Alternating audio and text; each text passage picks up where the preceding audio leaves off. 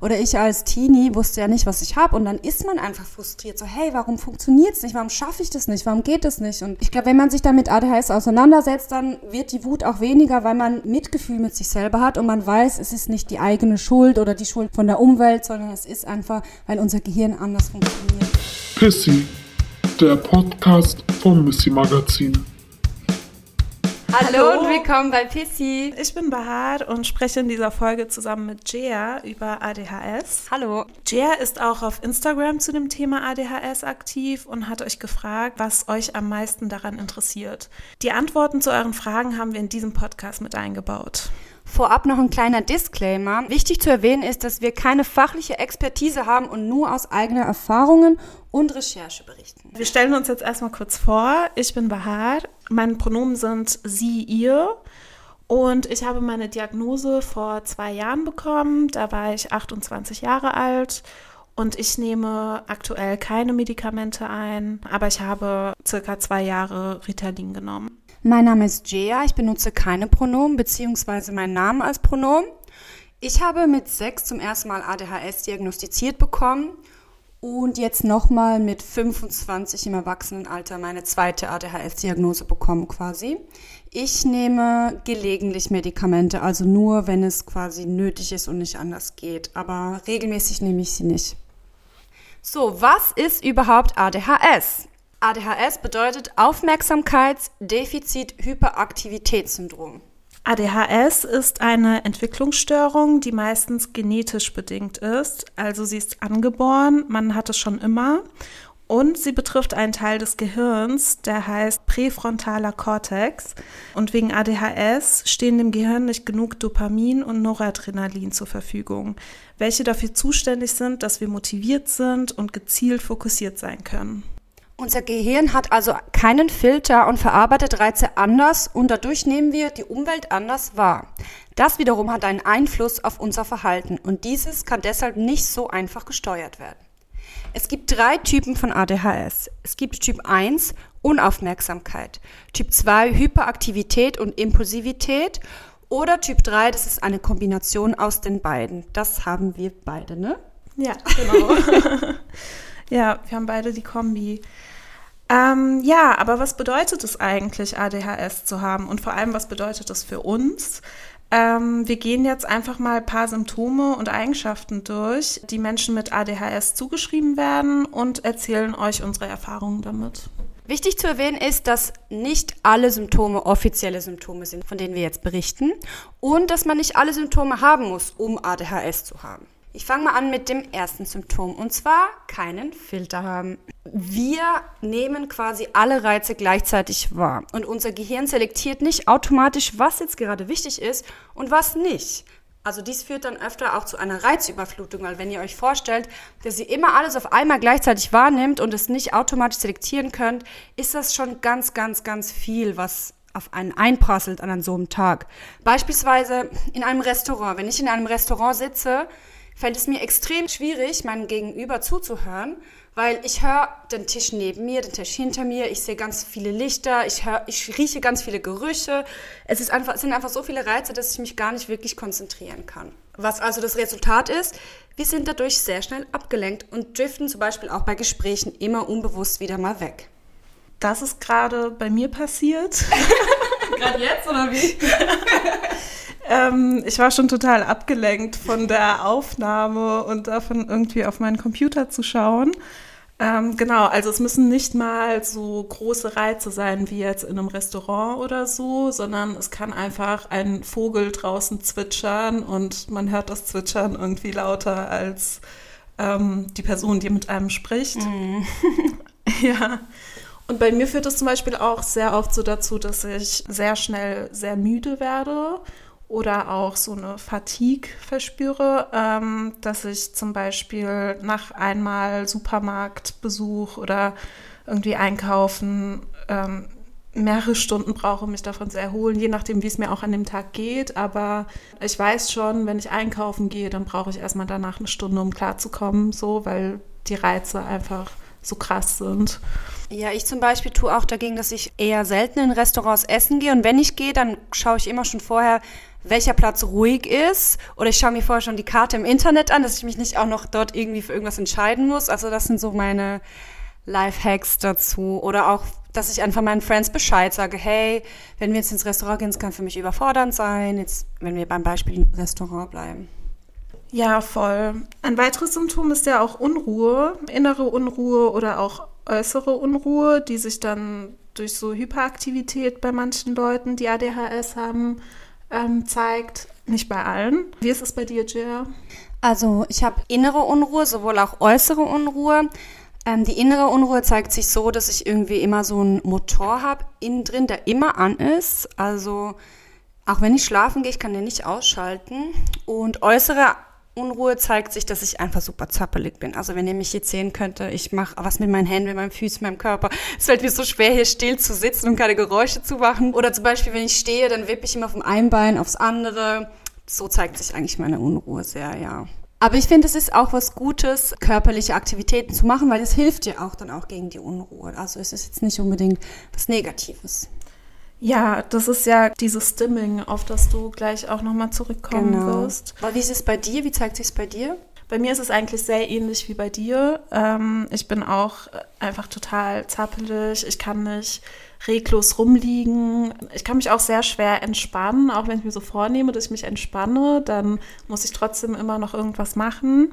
Bei mir zeigt sich diese innere Unruhe zum Beispiel auch so durch Zähneknirschen oder dass ich halt einfach so angespannt bin beim Schlafen zum Beispiel. Ich habe noch gemerkt, was mir hilft, ist so, wenn ich merke, ich bin innerlich so angespannt, dass ich einfach einmal ganz tief ein- und ausatme, bewusst, und das hilft dann auch, weil man merkt es ja manchmal nicht, wie du sagst, Zähneknirschen, das sind, das sind ja alles so unbewusste Vorgänge und das hilft mir auch. Voll. Ja, stimmt. Also so Atemübungen sind generell mega gut, um sich zu entspannen. Ich glaube, ob man A D H S hat oder nicht, aber mhm. bei A D H S braucht man es wahrscheinlich ein bisschen mehr so, weil diese Anspannung halt so krass ist. Ja, passend zu diesem Symptom ähm, kommen wir jetzt zum nächsten, Stimming. Ähm, das ist eigentlich was sehr Gutes, aber auch etwas, was uns quasi verrät, dass wir A D H S haben. Das gibt es aber auch ähm, bei anderen Syndromen oder bei anderen Entwicklungsstörungen, wie zum Beispiel Autismus. Aber bei A D H S ist es auf jeden Fall auch stark vorhanden, also bei mir auf jeden Fall. Und zu Stimming gehört zum Beispiel ähm, hin und her wippen, ein Lied singen oder summen oder stöhnen. Das ist bei mir auch ganz extrem. Ich, also es sind alles Dinge, die passieren unbewusst. Also dass ich zum Beispiel einfach so Oh, mache. Und dann fragen mich zum Beispiel Leute, hä, was ist los, bist du genervt? Ich so, hä, nee, warum und so. Oder da klingt es plötzlich irgendwie ganz komisch, irgendwelche Geräusche. Und das mache ich halt alles unbewusst. Aber das sind alles Dinge, die, die mir gut tun. Also Stimming ist was, was Positives. Ja, ich hatte das zum Beispiel in der Schule, dass ich ähm, nicht still sitzen konnte. Ich habe zum Beispiel immer so mit dem Stuhl gewippt und so, ist ja auch so ganz klassisch A D H S-Kinderverhalten. Aber auch, dass ich zum Beispiel mit meinem mit meinem Kuli die ganze Zeit so drauf geklickt ja, habe. So ne? Klassiker. So, ja. Und ich kann mich noch erinnern, dass meine Lehrerin total sauer war und mich Also die hat mich halt so total angeschrien, weil sie halt so verrückt gemacht hat, dass ich da so drauf äh, klicke. Und ich habe mir halt echt vorgenommen, das nicht mehr zu machen, und ich konnte es halt nicht lassen. Ich habe es halt wieder gemacht und wieder gemacht. Also das ist halt so unterbewusst. Ja. Das ist halt nicht so was, was man so gut kontrollieren kann, auch wenn man es kontrollieren will und auch wenn man weiß, dass es mhm. andere Leute stört. Mhm. Ein weiteres Symptom ist auch Vergesslichkeit. Menschen mit A D H S, ich weiß nicht, wenn ihr Leute kennt, die A D H S haben, die sind halt einfach sehr oft vergesslich. Ich vergesse zum Beispiel auch regelmäßig Termine, wenn ich sie mir nicht in den Kalender schreibe und keine Erinnerung von meinem Handy dafür kriege, dann würde ich es quasi zu keinem Termin schaffen, beziehungsweise wäre das schon sehr chaotisch. Manchmal vergesse ich auch, in den Kalender zu gucken, deswegen ist die Erinnerung so wichtig. Und generell sich einfach alles aufzuschreiben, was mhm. geht, so. Ich weiß nicht, ich finde, man hatte irgendwann auch so Training darin zu wissen, was man vergessen wird. Ja. Also ich, ich weiß halt oft schon, wenn mir jemand was erzählt, das und das musst du unbedingt machen und ich weiß, ich werde es vergessen, so, dann äh, schreibe ich es mir einfach direkt auf und hoffe, dass ich mich daran erinnere, dass ich das immer aufgeschrieben habe.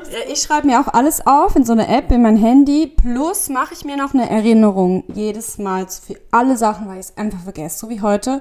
Als ich meinen Laptop vergessen habe, als ich schon auf dem halben Weg hierhin ja. war und du mir da geschrieben hast, weil du mich als A D H S-Person kennst und gesagt hast, hast du den Laptop dabei? Ich so, nein, ich muss nochmal zurück, weil ich es mir nicht eingeschrieben habe. Weil wenn ich es mir einschreibe und Erinnerung habe, dann ja. vergesse ich nichts. Also ja. Und ja. was aber auch lustig ist, ich habe so eine lustige Story. Normalerweise nehme ich mein Handy immer mit auf Klo, aber diesmal habe ich es nicht gemacht und hab's direkt bereut, weil auf dem Klo ist mir eingefallen, dass ich ja noch Menstruationsartikel kaufen muss und ich wollte es nicht vergessen, ich wollte es mir dann ins Handy einschreiben und mein Handy war nicht da. Ich so, scheiße, wenn ich es mir jetzt nicht aufschreibe, werde ich es vergessen und ich werde es vergessen zu kaufen. Dann habe ich mir einfach eine Binde genommen und auf die Stirn geklebt und bin dann in mein Zimmer, damit ich es nicht vergesse. Ist doch okay. voll schlau, oder? Ja, das ist voll der gute Lifehack. Siehst du, da habe ich so eine kreative Lösung ja, gefunden und ich habe es nicht vergessen. Aber ehrlich gesagt, also vorgestern ist mir zum Beispiel auch passiert, dass ich einfach vergessen habe zu arbeiten, weil ich, weil ich vergessen habe, dass äh, Freitag ist. Also ich arbeite ja auch viel von zu Hause so und es war am Donnerstag war ein Feiertag. Und irgendwie war es wahrscheinlich so in meinem Gehirn abgespeichert, wenn du einen Tag frei hast, hast du auch den nächsten frei, mhm. so Samstag, Sonntag mäßig. Ähm, genau, und bin ich Freitag aufgewacht und lag einfach so im Bett und habe auf mein Handy geguckt und mir ist so um achtzehn Uhr aufgefallen, dass ich noch arbeiten muss. Das ist auch geil. Ja. Ähm, kommen wir zum nächsten Symptom. Das haben auch, wie gesagt, nicht alle.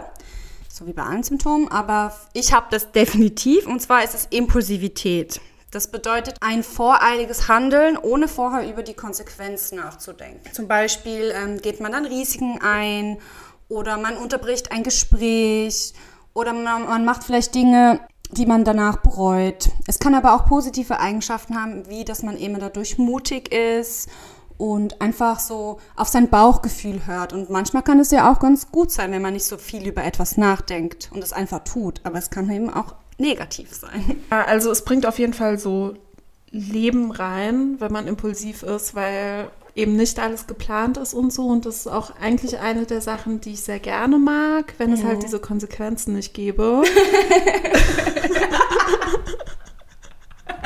Weil man hat halt echt die besten Erlebnisse, ja, das oder? Stimmt. Oh so, mein Gott, ja, das stimmt. Wenn man einfach Ja sagt zu Sachen, weil man gerade Bock hat und nicht darüber nachdenkt, was morgen ist und ob man arbeiten muss. Mhm. Und dann entstehen ja. die besten Erinnerungen. Bei mir ist es auch wie so ein Blitz, der durch mein Gehirn kommt. So, oh, komm, lass mal das machen. Und dann, ja, komm, wir machen's. Und dann ist irgendwie voll das geile Erlebnis. Oder man bereut es richtig und das war voll die Scheißidee. Ja, und es, eigentlich ist es auch geil, sich immer so mitziehen lassen zu können. So, dass man auch sich auf Sachen einfach einlassen kann, was ja. andere Leute irgendwie machen wollen. Ich glaube, das mögen auch meine Friends an mir tatsächlich, dass ich immer so impulsive Ideen reinbringe. Wir machen dann noch nicht immer alles, aber das habe ich schon öfters rückgemeldet bekommen. Also das ein durchaus schön. Auch positives Symptom. Ja. Aber was natürlich hilft, wenn man eher dazu neigt, impulsive Sachen zu machen, die ähm, negativ sich auf einen ausüben, habe ich auf jeden Fall als Tipp, erstmal eine Nacht darüber schlafen, bevor man eine wichtige Entscheidung trifft und dass man zum Beispiel nie aus einer Emotion heraus etwas entscheidet, zum Beispiel in einem Konflikt oder so. Und einfach mal, wie vorher schon gesagt, einmal durchatmen. Ja, diese emotionale Dysregulation, was ja so das Fachwort dafür ist, ähm, dazu kommen wir, glaube ich, gleich auch noch. Das ist ja auch ein Grund für diese Impulsivität, dass ja. man halt so starke Gefühle hat und zum Beispiel in einem Konflikt dann erstmal überhaupt nicht nachdenkt und eben aus dem Gefühl handelt. Ähm, ja, finde ich eigentlich einen guten Rat, werde ich jetzt so machen. Echt? Okay. Oder einfach vorher überlegen, bevor man so eine impulsive Handlung macht, okay, was könnten die Konsequenzen sein? Kann ich damit umgehen, mit dieser Konsequenz, mit diesen Möglichkeiten? Und wenn nein, dann mach's halt einfach nicht. Und wenn ja, dann go for it.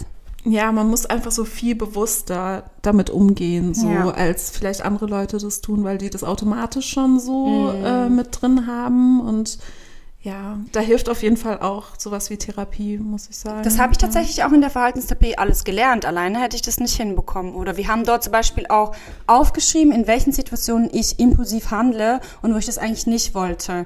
Und wenn du das mal so ein bisschen aufschreibst und visualisierst, dann kannst du die Situation auch besser einschätzen. Ah, okay, das ist jetzt wieder eine Situation, wo ich eventuell impulsiv handle und es danach bereue. Und da kannst du vorher schon merken, ah, okay, jetzt muss ich mich ein bisschen beruhigen und aufpassen. Ey, da ist ein roter Käfer auf meinem Platz.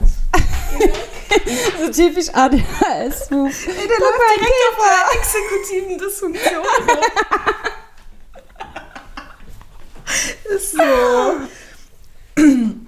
Also ein weiteres sehr, sehr, sehr großes äh, Problem von A D H S ist äh, die exekutive Dysfunktion. Das bedeutet, dass man Probleme dabei hat, einfach Dinge anzufangen, weiterzumachen, zu Ende zu bringen. Das können große Sachen sein, wie zum Beispiel einen Artikel schreiben oder einen Podcast machen oder Bachelorarbeit. Äh, Bachelorarbeit, genau. Aber es kann auch sowas sein wie ein Glas Wasser trinken. Man hat Durst, man weiß, man sollte jetzt trinken. Aber, aber es geht einfach nicht. Ja. Oder so wie bei mir zum Beispiel gestern Abend. Ich war im Bett, nach dem Duschen in Unterhose.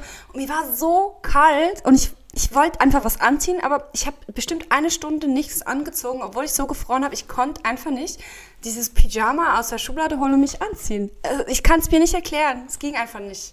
Ja, also man hat dann oft auch schon in seinem Kopf alles so klar. Was sind jetzt die Vorteile davon? Aber man davon? Ist so blockiert. Ja. Das ist wie so eine Blockade. Ja, total. Das hängt aber auch damit zusammen, dass man so Sachen nicht priorisieren kann. Also, dass man zum Beispiel damit irgendwas anderem beschäftigt ist und dann irgendwie das nicht aufhören will, ja, um jetzt ja. irgendwie... Das war am Handy. Genau, um jetzt irgendwie ein Glas Wasser zu trinken oder so, weil das andere einen zum Beispiel mehr stimuliert oder sowas. Ja. Da gibt es halt dann unterschiedliche ja, ja. Gründe dafür, ähm, warum das jetzt irgendwie interessanter ist, obwohl es halt jetzt eigentlich keinen Sinn macht und man auch weiß, dass es keinen Sinn macht. Mm, so. Mm. Das finde ich auch so interessant an A D H S, dass man eigentlich, also das ist bei mir so, dass ich ganz oft weiß, was ich jetzt machen müsste oder so. Es liegt so gar nicht daran, dass ich es nicht weiß oder dass mir jetzt jemand sagen muss, so, mach das so und so, mhm. sondern es geht einfach nicht. Und das ist eben diese exekutive Dysfunktion, dass man eben auch keine Entscheidung treffen kann und vor allem, dass man Dinge nicht umsetzen kann, die einen nicht interessieren, aber die man machen muss, wie zum Beispiel eine Steuererklärung, so ein klassisches A D H S-Beispiel. Das, was, das musst du machen, aber es macht keinen Spaß. Es ist nicht etwas, was mich interessiert. Viele Leute denken, ähm, hä, aber du kriegst doch das und das hin. Oder wenn du deine Kunst machst, konzentrierst du dich sieben Stunden am Stück. So, ja, weil es mich interessiert. Wir können uns konzentrieren, wenn uns etwas interessiert. Ja, voll. Und wenn wir Bock da drauf haben. Ich habe auch ein lustiges Beispiel ähm, zu exekutiver Dysfunktion. Und zwar war ich mitten dabei, meinen Hoodie anzuziehen. Ich hatte schon meine Arme im Hoodie drin, mein Kopf war aber noch nicht drin und dann ist mir eingefallen, dass ich meinem Hund Essen geben muss. Und anstatt den Pulli richtig anzuziehen und eins nach dem anderen zu machen, bin ich halb in diesem Hoodie in die Küche gegangen, habe Yoshi das Essen gegeben und habe dann gecheckt, hey, warum habe ich diesen Hoodie nur halb an? Also ich habe es wie nicht zu Ende geführt, so richtig absurd. Ist ja. ja irgendwie auch lustig. Also ich kann dann immer über mich lachen. Ja, voll. Also man macht dann einfach nicht eine Aufgabe zu Ende, bevor man die zweite anfängt, genau, ja. weil die genau. zweite dann einem auf einmal wichtiger vorkommt. Ja, oder man hat Angst, dass man es vergisst oder so. Ja. So wie voll. Beim Aufräumen, da mache ich auch ein bisschen da, ein bisschen da. Das ist richtig chaotisch. Ja, und manchmal bin ich so frustriert, dann will ich einfach auch nicht mehr aufräumen und dann mache ich was ganz anderes. Ich so. hasse eh Aufräumen, wie ja, die Pest. Ich auch, voll. Okay, nächstes Symptom. Emotionale Dysregulation. Darunter verstehen wir, dass wir sehr stark fühlen und schwieriger aus starken Gefühlen wieder rauskommen. Also das ist wie so ein Spiraling-Effekt ein bisschen ist und mich sehr, man sich sehr stark reinsteigert, weil wir halt so stark fühlen. Und halt schwierig dann wieder so das regulieren können, die Emotionen. So was ist jetzt noch sinnvoll und was nicht und wo soll ich mich jetzt mal ein bisschen zurückhalten oder beruhigen oder whatever. Welche Emotionen sind das so bei dir? Früher als Teenager-Person hatte ich auf jeden Fall, war ich oft wütend, also schnell wütend. Das habe ich jetzt gar nicht mehr. Ich habe so gut wie, also fast gar nicht. Ja, same. Und was auch eine starke Emotion von mir ist, ist so Glück und Liebe und so Begeisterung. Das ist auch etwas, was halt hat auch ganz viele tolle positive Seiten. Und bei dir? Das ist voll schön. Voll schön. Ja, aber es ist echt so. Also bei mir war es auch sehr lange Wut. Mhm. Also ähm, ja, dass ich mich da total reingesteigert habe. Ähm, jetzt ist es manchmal noch so Angst. Mhm. Also wenn ich so ein Angstgefühl habe, dass das halt echt mhm, lang anhalten stimmt. kann. Ähm, ja, aber auch positive Gefühle und auch positive Gefühle für irgendwelche Projekte oder Menschen ja. und so, dass ich ähm, dann eben sehr viel auch so daran denke oder einfach so, keine Ahnung, so Mäuse im Bauch habe, weil ich ähm, gerade an was voll Coolem arbeite oder irgendjemanden neu kennengelernt habe oder sowas halt. Ja, ich muss auch dazu sagen, dass Wut eine häufige Emotion ist, die Menschen mit A D H S haben, weil wir einfach viel Frust erleben, vor allem wenn man nicht diagnostiziert worden ist. Oder ich als Teenie wusste ja nicht, was ich habe und dann ist man einfach frustriert. So, hey, warum funktioniert es nicht? Warum schaffe ich das nicht? Warum geht das nicht? Und ich glaube, wenn man sich dann mit A D H S auseinandersetzt, dann wird die Wut auch weniger, weil man Mitgefühl mit sich selber hat und man weiß, es ist nicht die eigene Schuld oder die Schuld vom, von der Umwelt, sondern es ist einfach, weil unser Gehirn anders funktioniert. Und dann findet man auch Wege, damit umzugehen mit der Wut besser. Also was auch ganz wichtig ist, bezüglich Gefühlen, P M S, also bei Menschen, die menstruieren. Bahar, hast du damit Erfahrung gemacht, dass das irgendwie dein A D H S beeinflusst? Ja, total. Also viele Leute kennen es ja, dass man während der P M S-Zeit irgendwie schlecht gelaunt ist, schnell wütend wird. Also da kommt mm. halt auch meine Wut auch wieder zurück, die Same. Man so aus der nur Teenie-Zeit kennt. Genau, ja. ja, nur dann. Dass man dann so echt auch, dass ich manchmal so denke, ich muss mich komplett isolieren, um nicht alle Leute jetzt vom Kopf zu stoßen. So. Ja, also P M S ist ganz schlimm für Leute, die A D H S haben, weil P M S und so bestimmte Phasen im Zyklus das A D H S auch verstärken. Die Symptome, ja. Genau, ich spüre das immer. Ich spüre das immer direkt und ich kann da als Lifehack, es gibt so eine App, die heißt, glaube ich, Clou oder so, mhm. aber es gibt tausend andere und dort kann man immer genau anschreiben, wann man die Tage bekommt, wann man die fruchtbare Phase hat und wann man P M S hat. Und ich merke immer, sobald ich so plötzlich aggro werde, gucke ich in die App und sage, ah, okay. Jetzt P M S-Phase. Und es hilft dann auch, weil man kann es irgendwie einordnen, man weiß, okay, es liegt jetzt an meinem Hormon, dass es jetzt gerade so krass ist und ich bin jetzt ein bisschen lieb zu mir in der Phase. Oder ich begebe mich jetzt nicht in so stressige Situationen, die mich vielleicht triggern oder so. Voll. Und ich habe mich auch ganz lange so gefragt, woran das liegt, dass ich an manchen Tagen total funktional bin und voll viel hinkriege und auch unter Mensch, Menschen sein kann und es ist voll okay und an anderen Tagen geht's nicht so. Und dann habe ich eben so meinen Zyklus beobachtet und irgendwie so geguckt, wann passiert das? Und habe halt festgestellt, dass es voll viel damit zu tun hat. Ähm, was mir auch zum Beispiel geholfen hat, ist, dass ich einfach, als ich noch regelmäßig Medikamente genommen habe, habe ich einfach mehr von meinem Medikament genommen, während ich P M S hatte, ja. ähm, weil es eben schlechter wirkt und man ja, einfach mehr Bedarf hat zu der das Zeit, ist mir weil auch das, man kriegt so ein, eigentlich so einen Dopamin-Crash während der Zeit. Das ist, glaube ich, auch so ein Lifehack, den viele Leute, die Medikamente nehmen und menstruieren oder P M S haben, ähm, anwenden. Einfach die Dosis auch erhöhen. Natürlich erstmal die PsychiaterInnen fragen so, aber ähm, ja. Jetzt sind wir schon voll lange am Reden und ich habe total die Zeit vergessen, ähm, was auch zu unserem nächsten Symptom... Was für ein Übergang, Bahar! Oder? Du hast noch gar nicht ausgesprochen, die wissen noch gar nicht, was wir reden. Ja, wir reden über das Symptom kein Zeitgefühl haben, also in den Tag hineinleben, wie ich zum Beispiel am Freitag, nicht aufstehen. ähm, ja, und einfach so vergessen, wie viel Zeit vergangen ist. Das passiert mir sehr oft, dass ich einfach nicht sagen kann, ob etwas zwei Minuten gedauert hat oder zwei Stunden. Äh, vor allem, wenn ich alleine bin. Also wenn ich mit anderen Leuten bin, habe ich da noch eher ein Gefühl dafür, weil die Leute sich ja auch dann irgendwie ähm, auf eine bestimmte Art und Weise verhalten und so, weil die dann manchmal auch ein besseres Zeitgefühl haben. Nicht alle, aber viele. Mein größter Lifehack in dem Bereich ist, einfach eine Armbanduhr zu tragen. Das hat mein Leben verändert. Es hört sich total banal an, aber es hat echt mein Leben verändert, weil ich eben zum Beispiel nicht jedes Mal, wenn ich auf die Uhr schauen will, aufs Handy gucke und nicht in meine Not- Notifications irgendwie so versinke, genau, ja. sondern einfach auf die Armbanduhr, dann weiß ich, wie viel Uhr es ist. Und auch, ich habe auch so eine Uhr, die jede Stunde piept. Das heißt, ich weiß zu jeder vollen Stunde, jetzt ist wieder eine Stunde vergangen. Wow, voll schlau. Vielleicht brauche ich das auch. Ja. Voll gut. Das ist echt mega. Was ich zum Beispiel auch habe als, als, als Lifehack, vielleicht passt das auch ein bisschen auch zu exekutive Dysfunktion, aber passt auch hier sehr gut rein, und zwar, dass ich manchmal mir einfach laut sage, wie lange eine Tätigkeit überhaupt braucht. Zum Beispiel, wenn ich keine Lust habe, abzuwaschen, dann weiß ich, okay, guck, das braucht jetzt zehn Minuten ja. von deinem Tag. Zehn Minuten von deinem Tag. Denke ich mir, das ist ja gar nicht so lang. Und dann, dann mache ich es, dann kann ich es irgendwie machen, weil es ist so, hat so einen Anfang und so ein Ende. Voll. Das, finde ich, hilft mir zum Beispiel auch voll gut. Ja, das stimmt. Das mache ich viel zu selten, aber wenn ich es mache, hilft es total.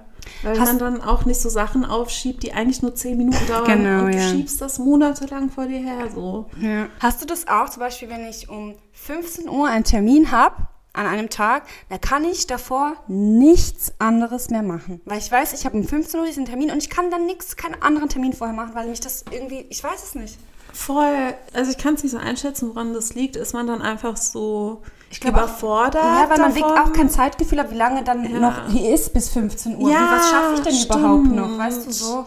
Und, und man auch die Erfahrung gemacht hat, wenn man vorher was macht, kommt man mega zu spät, weil ich dann zum Beispiel nicht mit einberechne, boah, ich muss mich noch umziehen, ja. ich muss noch was essen. Oder noch mal kurz runterkommen, weil genau. ich kann eh nicht mehr, höchstens zwei Termine pro Tag. Wir kommen jetzt zum letzten Symptom. Naja, okay. um, und es ist mein Lieblingssymptom, weil ich liebe das so sehr, und zwar der Hyperfokus. Yay! Yeah. Der Hyperfokus ist so geil, Leute. Das bedeutet, dass wir uns auf etwas konzentrieren können und das dann stundenlang machen können. Wir, können. wir sind wie im Tunnelblick. Also wir können so uns krass gut fokussieren und wir gehen dann nicht mehr auf Toilette, wir gehen nicht Wasser trinken, wir machen nichts. Ich vergesse dann manchmal sogar Leuten zu antworten. Ich bin dann so im Ding drin. Und ich habe das zum Beispiel, wenn ich Kunst mache, weil ich das so gerne mache. Oder leider kann man den Hyperfokus auch auf etwas haben, was man vielleicht nicht machen sollte. Wenn man zum Beispiel eine Arbeit schreiben muss und dann hyperfokussiere ich mich aber plötzlich auf irgendein Bild auf meinem Handy, was ich gerade bearbeite, und dann gehe ich noch auf mein ähm, iPad und bearbeite es dort noch drei Stunden und dann denke ich, oh scheiße, jetzt war es durch Hyperfokus ein bisschen gefailt. Ich musste eigentlich was anderes machen. Also man kann das nicht so wirklich steuern, aber es ist auf jeden Fall eine Superpower, die ich richtig cool finde. Und man kann auch einen Hyperfokus auf Gegenstände oder zum Beispiel Essen haben. Zum Beispiel die Mütze, die ich gerade trage, die trage ich seit einem Monat. Ich habe das voll oft mit so Klamotten. Dann habe ich so ein Kleidungsteil und dann ziehe ich das fast jeden Tag an. Ich habe so einen Fokus auf dieses Kleidungsstück, weil es mir so viel Komfort gibt. Und das ist dann quasi auch so ein Gegenstands-Hyperfokus. Äh, Oder das Gleiche habe ich mit Essen, dass ich einen Monat immer das gleiche Essen esse und das dann immer, immer, immer wieder mache, bis ich es nicht mehr sehen kann. Hast du das auch? Ja, voll. Also ich habe es jetzt nicht so mit Kleidungsstücken, aber ich habe es mit Essen auf jeden Fall, dass ich, also ich habe, glaube ich, ein halbes Jahr nur Burritos gegessen, Burrito Bowls, alle möglichen Burritos, die es gibt, und jetzt selbst Sushi, gemacht, oder? Gekauft, alle Burritos quasi, die man sich denken kann, habe ich gegessen. Ja, und jetzt Sushi, genau. Jetzt Sushi, aber Sushi mache ich noch nicht selbst. Ich habe mir schon so überlegt, wie ich das angehen soll. Ich bin kein Fan von Sushi. Das, ja, aber das wäre bei mir jetzt so der nächste Step, weil ich kann mir ehrlich gesagt meinen Hyperfokus nicht so leisten, jeden Tag Sushi zu essen. Deswegen, ja. Ähm, ja, total. Hyperfokus kann mega hilfreich sein, wenn man sich zufällig gerade auf die richtige Sache genau, auch danke, du perfekt, du perfekt zusammengefasst. Perfekt zusammengefasst. Ja. Und auch selbst mit Medikamenten ist mir letztens passiert, ähm, dass ich mich dann aufs Falsche konzentriert habe. Ich wollte meine Rechnungen schreiben oder so. Das kenne ich so. Und habe dann aus Versehen Sims geöffnet auf meinem Laptop und dann mein Sims-Haus fünf Stunden lang neu äh, gestaltet. Und ich so, fuck, scheiße. Ja. Wir haben jetzt noch ein paar weitere Themen, die uns und euch wichtig waren, wie Diagnose, Komorbiditäten und Therapie. Erzähl mal, wie läuft so eine Diagnose ab? Wie lief sie bei dir ab? Also an die Diagnose meiner Kinder erinnere ich mich leider nicht mehr so, aber die Diagnose mit fünfundzwanzig, da erinnere ich mich sehr gut. Und zwar ähm, haben wir dort auf jeden Fall meine alten Schulzeugnisse ähm, ausgewertet. Also das braucht man auf jeden Fall, wenn man sich diagnostizieren lassen möchte. Wenn man die natürlich nicht mehr hat, dann ist es halt so. Aber ich hatte noch ganz, ganz viele. Und dort stand halt so ganz ähm, stereotypisch mäßig drin, unkonzentriert, stört den Unterricht, Klassenclown, könnte mehr, ist verträumt, bla bla bla. Ähm, und dann haben wir noch äh, Konzentrationstests gemacht und andere Tests. Dann gab es ganz lange Gespräche, auch über die Kindheit und das jetzige Alter, wie es jetzt so ist. Und dann musste ich Fragebögen ausfüllen, ganz viele Fragebögen. Und die gleichen Fragebögen musste auch meine Familie ausfüllen über mich und meine Friends. Und ich glaube, das war's. Ich wurde ja auch sehr spät diagnostiziert, erst mhm. mit achtundzwanzig. Und ich hatte diese Diagnose in der Kindheit, du wurdest ja zweimal quasi genau, diagnostiziert. Ja. Ähm, ich hatte das in der Kindheit nicht, das wurde nicht erkannt. Vielleicht auch, weil ich eine ähm, relativ gute Schülerin war. Als Kind hatte ich einen mega einen Hyperfokus auf Schule. So. Mhm. Ich habe es geliebt. Ich wollte unbedingt die besten Noten haben. Ich hatte da voll den Belohnungsmechanismus mhm. irgendwie.